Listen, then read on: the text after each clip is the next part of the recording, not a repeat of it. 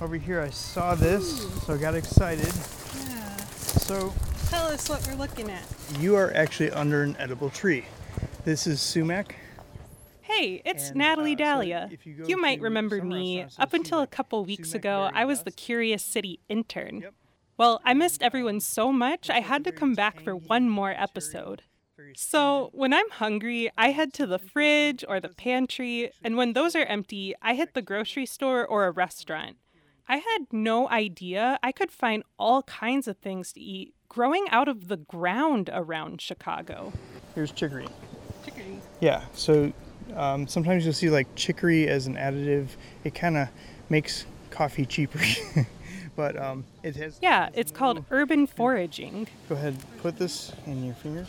It's really fresh. Is that like mint or something? Well, crush it more, crush it more. It's like a citrus. Yeah, this is lemon balm. Lemon balm. yeah. That was Michael Repkin from Urban Habitat Chicago that you're hearing alongside me.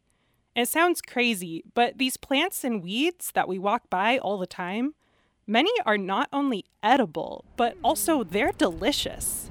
It tastes kind of like very like flavorful Swiss chard. Like, you know, like that kind of bitter green flavor. Yeah. This is really good. Yeah. I love this. Oh my gosh. We were literally making a meal out of weeds. And don't worry, we were careful to eat the ones far from the road that don't have all the toxic chemicals. Anyway, the weeds we were eating, they flourish in Chicago's harsh urban environment. And that's actually why I was out foraging in the first place. Russell Tarvid saw the same thing. you just notice plants growing in the strangest places. It actually made me kind of uh, have a lot of admiration for these plants. And Russell wanted to know how weeds survive in these urban areas under these difficult conditions. Well, stick around because we got him some answers. Plus, speaking of things that grow in the city, one listener wondered what happens to all those beautiful flowers along the Mag Mile, especially when the summer is over. I have the feeling they get thrown away, which kills me. That's all coming up after this quick break.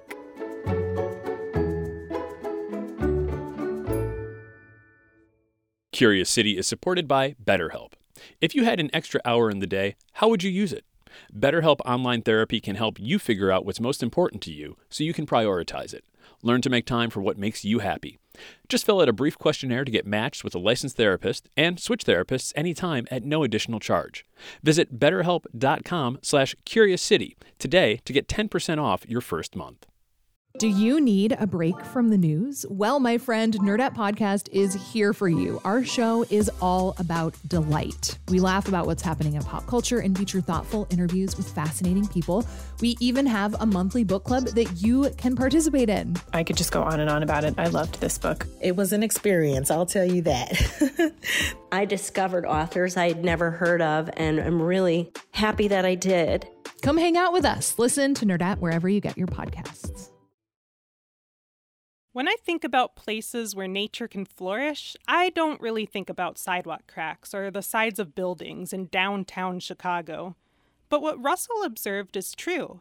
They're everywhere. Along highways or on median strips, on shoulders, along railroad tracks, within railroad tracks. You might be in a high rise and then you look on somebody's roof or even the side, literally the side of skyscrapers, and you'll see somehow some plant found some type of environment that it could start to grow. And it's like, what is going on here? How does it do that? They do seem to be thriving. And it's kind of crazy if you think about the harsh conditions that can exist in the city. They get trampled, they get mowed, and they get, you know, air pollution in urban areas and on and on and on and on. That's Greg Spyreas, a botanist with the Illinois Natural History Survey. He's a big fan of urban weeds. I don't like to use the word weed, but we don't have really a better word. So, weeds it is. Spyreas says one of the biggest struggles weeds face here is the soil. The soil is of really poor quality, meaning that it often is high in salt that we put down. It's high in all kinds of calcium from the rock and concrete. It's got very poor soil biota like fungi. It's often polluted with heavy metals. Because they're dealing with this tough soil, many of the weeds in Chicago often have what's called a taproot, which is key to how they grow and survive. It's just like it's this giant drill that digs way down into those cracks and it sort of penetrates this highly sort of compacted soil. Erica Hassel, an ecologist at the Field Museum, told us a little more. So you can think of the taproot, it's where it's storing energy. It's allowing it to go down deep for water. Of course, water feeds a plant, but it also helps. For cooling. Plants get hot too. So some of the things that we see growing in a really paved environment, they're tolerant of that. You can imagine how hot it is with the sun reflecting off of the sidewalk. And another thing you walk on the flowers in your garden, they're gonna die. But you walk on top of a weed in a sidewalk crack, that thing is gonna bounce right back. Greg Spyreas again. A lot of them are really tough and rubbery, and they can really handle being mowed and stepped on all the time. Oh, and there's one more thing that helps weeds thrive. They have these strong metabolisms that help them tolerate all of these toxic chemicals that get dumped into the soil. A lot of that probably stems from their origin in some of these like really really rocky habitats in nature where they're just exposed to a lot of the stuff that comes out of the rock in their natural habitat. Okay, so we got the answer to Russell's question. There are three things that help weeds survive. They've got this taproot, rubbery stems, and strong metabolisms, which help them to stick it out in the city. But there are even more reasons to be in awe of the urban weed. Maybe even things to love about them. And, well. I think they're really cool. Cool, like how? We asked Erica and Greg to tell us about a few of their favorites, and how to spot them when you're walking around Chicago. When we get done with this little guide, I promise, not only will you notice these weeds everywhere, but you'll look at them in a whole new way. Okay, let's start with a weed that has probably been in Chicago for thousands of years Canada goldenrod. How do you spot it? It'll get three, four feet tall. It's pretty easy to recognize this prairie plant with its bright tuft of golden flowers on top of a tall stalk. One that I think people see a lot along roadsides and in alleys where they haven't been mowed, uh, in a vacant lot, and along railway viaducts. You know, anywhere that somebody's not mowing and there's sunlight. Erica says there's a common misconception about goldenrod. Goldenrods can get blamed for allergies because they bloom around the same time in the fall as ragweed. And Ragweed is actually probably the likely cause of your fall hay fever allergy. Ragweed pollen spreads by the wind, but goldenrod? Its pollen doesn't blow freely on the wind. It's pretty sticky and heavy, and it's spread by bees. That's why I like Canada goldenrod because it blooms at the right time to provide our pollinators with a good source of nectar and pollen before the winter when they're really active trying to connect as much energy as they can to get it through the winter. Our next weed, buckthorn, is kind of a problem. It's a tree. It came over from Europe, and in the 1800s, people planted it as a hedge. And in a 2020 tree census from the Morton Arboretum, it reported that buckthorn is starting to make up more and more of Chicago's tree stems. It's starting to take over our forests and parks. When an environment has too much of one type of plant, that can hurt the rest of the ecosystem. If you're trying to find buckthorn, look for its leathery oval leaves with little clusters of berries that ripen from a light green to a purple black color. And this is one that you can see every single spring as you drive around the Chicago region in like March. There's one thing that's green, and that thing is buckthorn, where it greens up way before any of our native shrubs green up. And all the other native plants that it would normally outcompete it in our forests are dormant.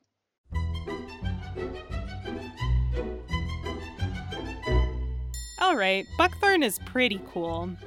But how about this next weed? Queen Anne's lace. Queen Anne's lace is super cool. I love it.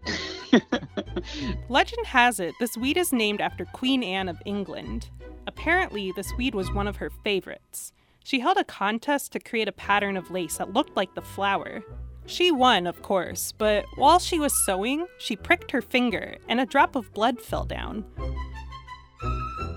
If you've ever seen Queen Anne's lace, it kind of looks like a puff of lace with one red flower in the middle, like that drop of blood.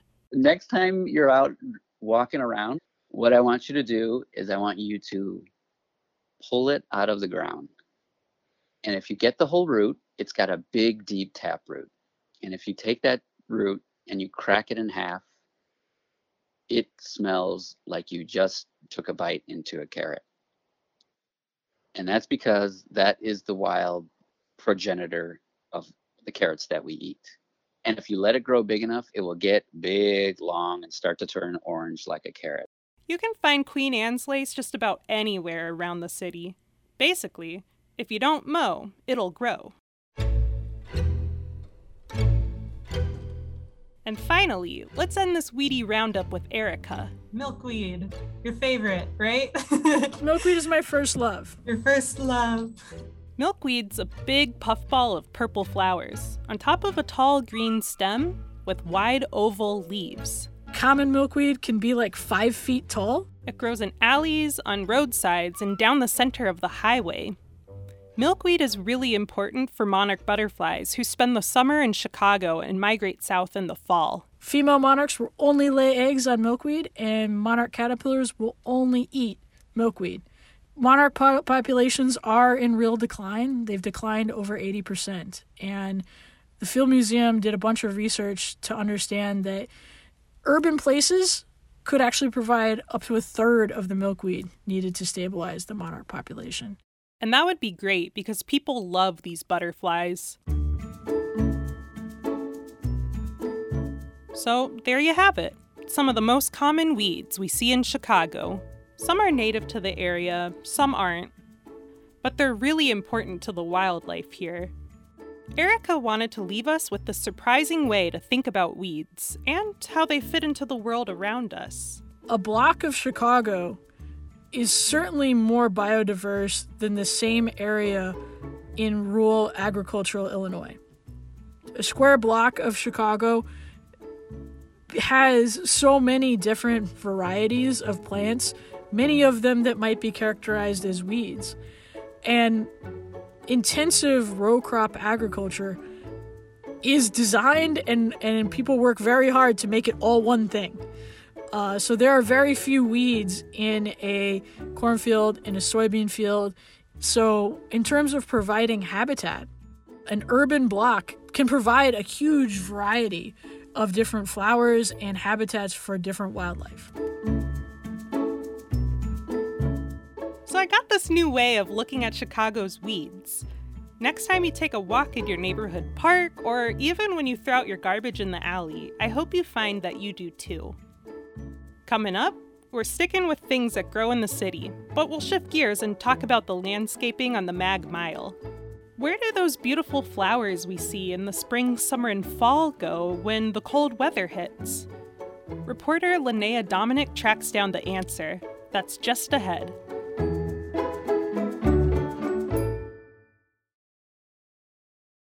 In the early 1990s, former Chicago Mayor Richard M. Daley wanted to beautify the city to help draw tourists and business. Part of his plan included landscaping the Mag Mile. In 2016, Chicago even won a prestigious award for its landscaping designs. And for years, Joe Swiderski, who works in Streeterville, has admired these vibrant and pretty expensive displays. Like last year, the city spent roughly $173,000 just on tulip bulbs. And since this landscaping isn't free, Joe's concerned about what happens to these plants when the summer ends and the cold weather hits. I have the feeling they get thrown away, which kills me. But he's hoping that's not the case. I would love to hear that they're like either refurbished or donated. Well, Joe, you're in luck. Sort of. I'll let reporter Linnea Dominic take it from here. Picture the Mag Mile. There's sidewalk planters and planters in the medians. The sidewalk planters are privately managed, and it turns out many of those landscapers do reuse a lot of the plants. We can repot it and use it for an interior client. That's Jenny Riccardi, president of the IGS Plantscaping Group. They landscape several Michigan Avenue properties. She says they reuse about 95% of the foliage, donate some plants, and the seasonal annuals get composted. Now, the medians are managed by the Chicago Department of Transportation, or CDOT, and this is where taxpayer money comes in. Annuals don't grow back automatically, so every fall they're ripped out. And sadly, Joe, CDOT says they're not composted. And you may be wondering, why use taxpayer money to plant medians full of flowers and plants that get thrown away at the end of the season? Well, Suzanne Malec-McKenna, former commissioner of the environment for the city of Chicago, says they bring pops of color that people expect to see. She says the purpose of these plantings is to be zowie and get people excited about Michigan Avenue and shopping. She says annuals can provide habitat and food for birds and butterflies, but it would be better if the city planted more perennials, which do grow back the next season. Ultimately, anytime you use a perennial over anything that's an annual species, you're investing better. Now, this is where it gets confusing. Every fall, the city does plant perennials in the form of tulip bulbs in the medians. But the following season, they get dug up. And based on what Malec-McKenna says, this may seem counterintuitive, but stay with me. Every year, the bulbs are donated to the Garfield Park Conservatory. Maddie Wilson has managed the program that gets those bulbs for the past 10 years. Usually it's like a 9 a.m. giveaway, and there's people in line about two to three hours before we open the gate. She says they've given up to 25,000 bulbs away for free each year to individuals eager to put a splash of color in their gardens. And lastly, CDOT contracts with a safe haven to do the landscaping on Michigan Avenue. They provide job opportunities to people experiencing homelessness. President Neli Vazquez Rowland says there's social benefit to planting the tulips. Sometimes, you know, we think, wow, do we really need those flowers? In my opinion, we absolutely need those flowers for so many reasons. You know, we are a world class city. It's creating a path to self sufficiency and independence. So, to recap, some plants are reused and many are thrown away.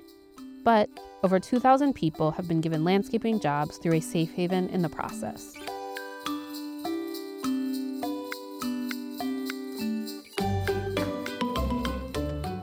Thanks again to Linnea Dominic for that reporting. Curious City is supported by the Conant Family Foundation. Joe DeCeault and Jason Marck produce the show. Maggie Sivit is our digital and engagement producer, and Sophia Lowe is our intern. Alexandra Solomon edits the show. And we need you to make this podcast each week. What questions do you have about plants or anything else?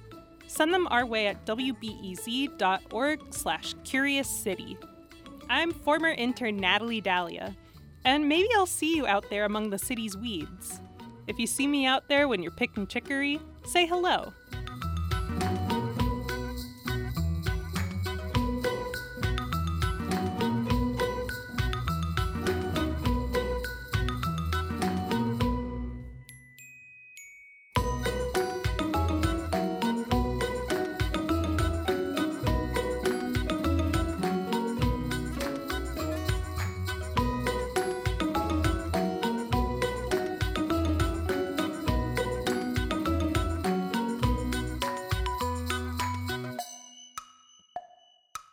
Sometimes you just need a quick overview of the news. Meantime, it was chaos today at the Chicago City Council. A Chicago cop with a controversial past is running for judge. Other times, you're looking for a deeper understanding of what's going on in the city. Wow, that's so. No one has asked me that question. The Rundown podcast has all of that, and it's Chicago based, so you know what's up in your neighborhood and across town. Listen to The Rundown wherever you get your podcasts or at wbez.org slash rundown.